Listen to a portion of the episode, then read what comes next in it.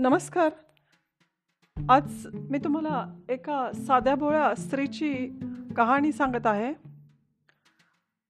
की तिचा स्वभाव किती साधा भोळा आणि प्रेमळ.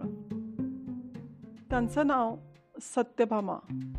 पण त्याला भीमाताई याच नावाने ओळखत असायचे.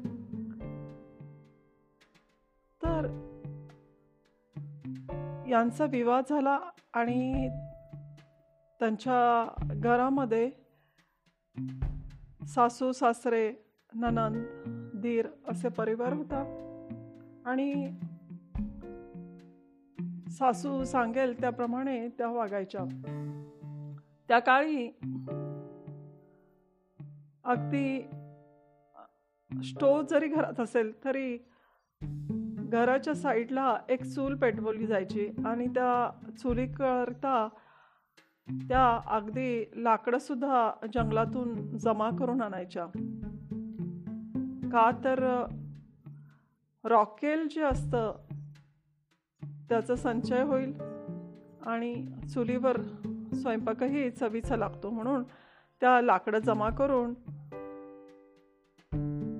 घराच्या साईडला चूल पेटवायच्या आणि मग त्यावर स्वयंपाक करायच्या आणि एक त्या घरची चांगली सून म्हणून त्या ओळखल्या जायच्या. त्या तेवढ्याच प्रेमळ पण होत्या. त्या घराच्या आजूबाजूला असणारे लोक काही विक्री करायला जरी तेथे आले तरी पण त्याच्याकडनं वस्तू घेतली की घरात असलेला एखादा अतिथी आलाय असं समजून त्याला पाहुणचार काहीतरी चहा त्याला खाणं किंवा एखादी स्त्री असेल तर जे आपण विकत घेतलंय त्या विकत घेतलेल्या वस्तूचा मोबदला पैसे असतील ते द्यायचे. आणि पुन्हा घरातील थोडेफार तांदूळ किंवा काही स्वयंपाकाकरता जे उपयोगी भाजी वगैरे असेल त्यासुद्धा त्या आणून त्या स्त्रीला द्यायच्या. आणि म्हणायच्या काय ग बाई आता तू घरी जाऊन जेवण करशील ना तर याचंच जेवण कर. घेऊन जा आमचं काय घरचे शेतीचे तांदूळ आहेत. आणि असा त्यांचा उदार स्वभाव असायचा. आणि शिवाय जर घरात एखादी भाकर असेल काय भाजी असेल तर त्यासुद्धा त्याला खाऊ घालायच्या. त्यांच्या मूळचा स्वभावच तसा होता. आणि या स्वभावाची त्यांना किंवा माणुसकीचा एक मोठा ठेवा असावा त्यांच्याकडे तर त्या नेहमी असं करायच्या. आणि त्यांना ती सवय लागली होती. कालांतराने काय झालं? की खूप वर्ष त्या ज्या ठिकाणी राहत होत्या तिकडनं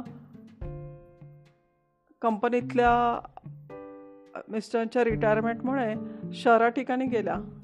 आणि शहरामध्ये त्यांचा एक स्वतःचा बंगला होता. तर तिथे त्या राहायच्या. आता मुळातच त्यांचा हा दयाळू स्वभाव.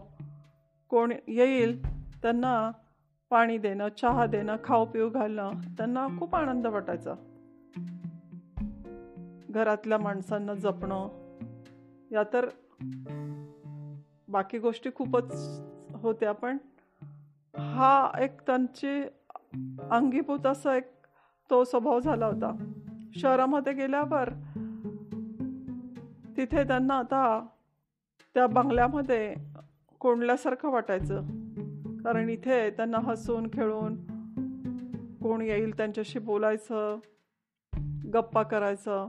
पण तिथे गेल्यावरही त्यांनी तो त्यांचा स्वभाव सोडला नाही. आजूबाजूंची ओळख सगळ्यांची मनं जपणं सगळ्यांशी मैत्री नात्याने राहणं हे त्यांचं चालू असायचं.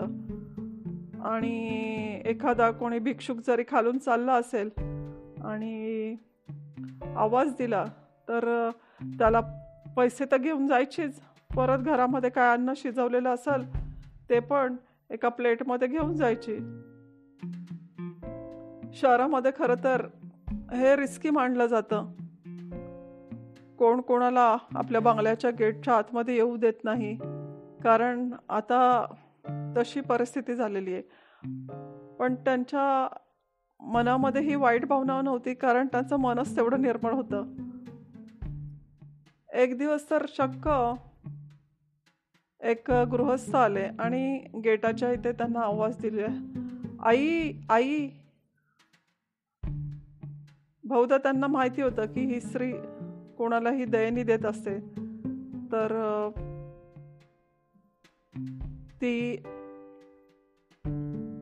वरूनच बंगल्याच्या वर्षा फ्लोअर म्हणा म्हणाली की काय हो?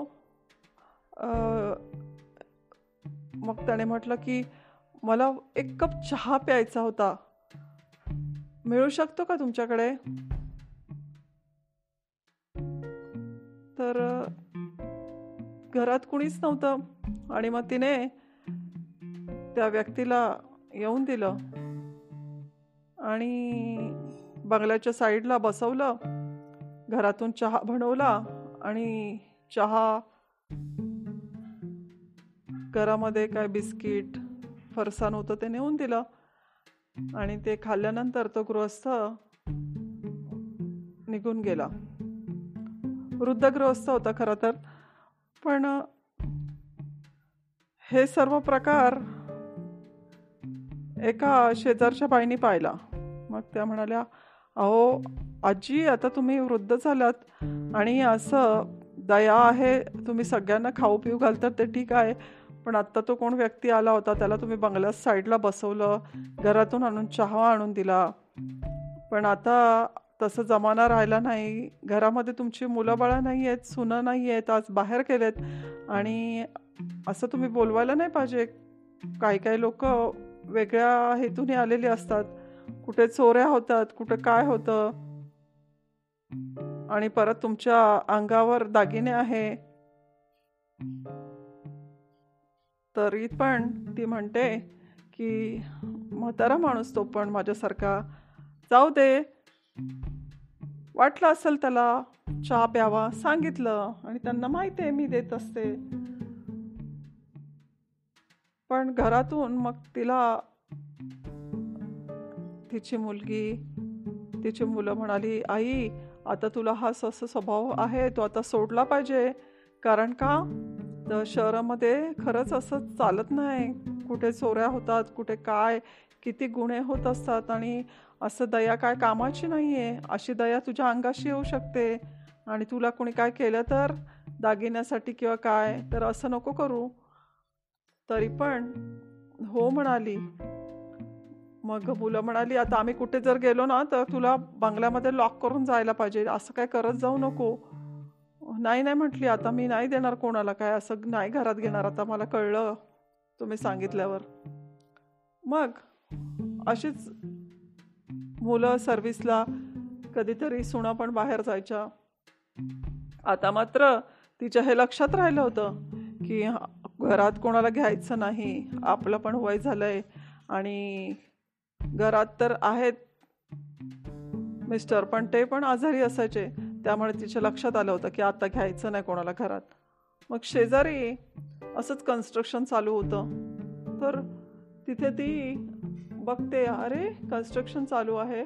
लहान मुलं खूप रडत आहेत मग आता काय करायचं? यांना काहीतरी दिलं पाहिजे. आणि तितक्यात ती बाई म्हणते आज हमने कुछ टिफिन ही नहीं लाया. तो बहुत भूख लगी है हमको. अच्छा अच्छा. तो इसलिए आपने खाना खाना नहीं खाया क्या? हाँ हाँ. ठीक आहे ठीक आहे मग तिने दोर बनवला आणि त्या दोराने त्या स्त्रीला एका कडीवाल्या डब्यामध्ये दुपारचं जेवण दिलं. आणि त्या बाळाला एका दुसऱ्या पिशवीमधून खाऊ असं वरून दोराने सोडलं पण तिचा मूळचा स्वभाव तिने काय सोडला नाही. तिला तिच्या मनातली हृदयातली भावना ती तिने तशीच जोपासली होती. सगळ्यांवर प्रेम करायचं सगळ्यांवर दया करायची. आणि मग तिने मुलांचंही ऐकलं आणि तिचं पण तिने खरे कर की हां नाही ह्यांना द्या द्यायचं. आणि तिथपासून तिने ती आयडिया सुरू केली की आता बंगल्यात कोणाला घ्यायचं नाही पण एक दोर तयार करून ठेवला आणि त्या दोराच्या साह्याने ज्यांना कोणाला द्यायचं असेल ते वरून ती दोराच्या साह्याने त्या कोणाला मदत करायची असेल कोणाला खाऊ घालायचं असेल कोण गरीब दारामध्ये आला असेल तर मुलांचंही म्हणणं ऐकलं आणि स्वतःचीही भावना जोपासली. थँक्यू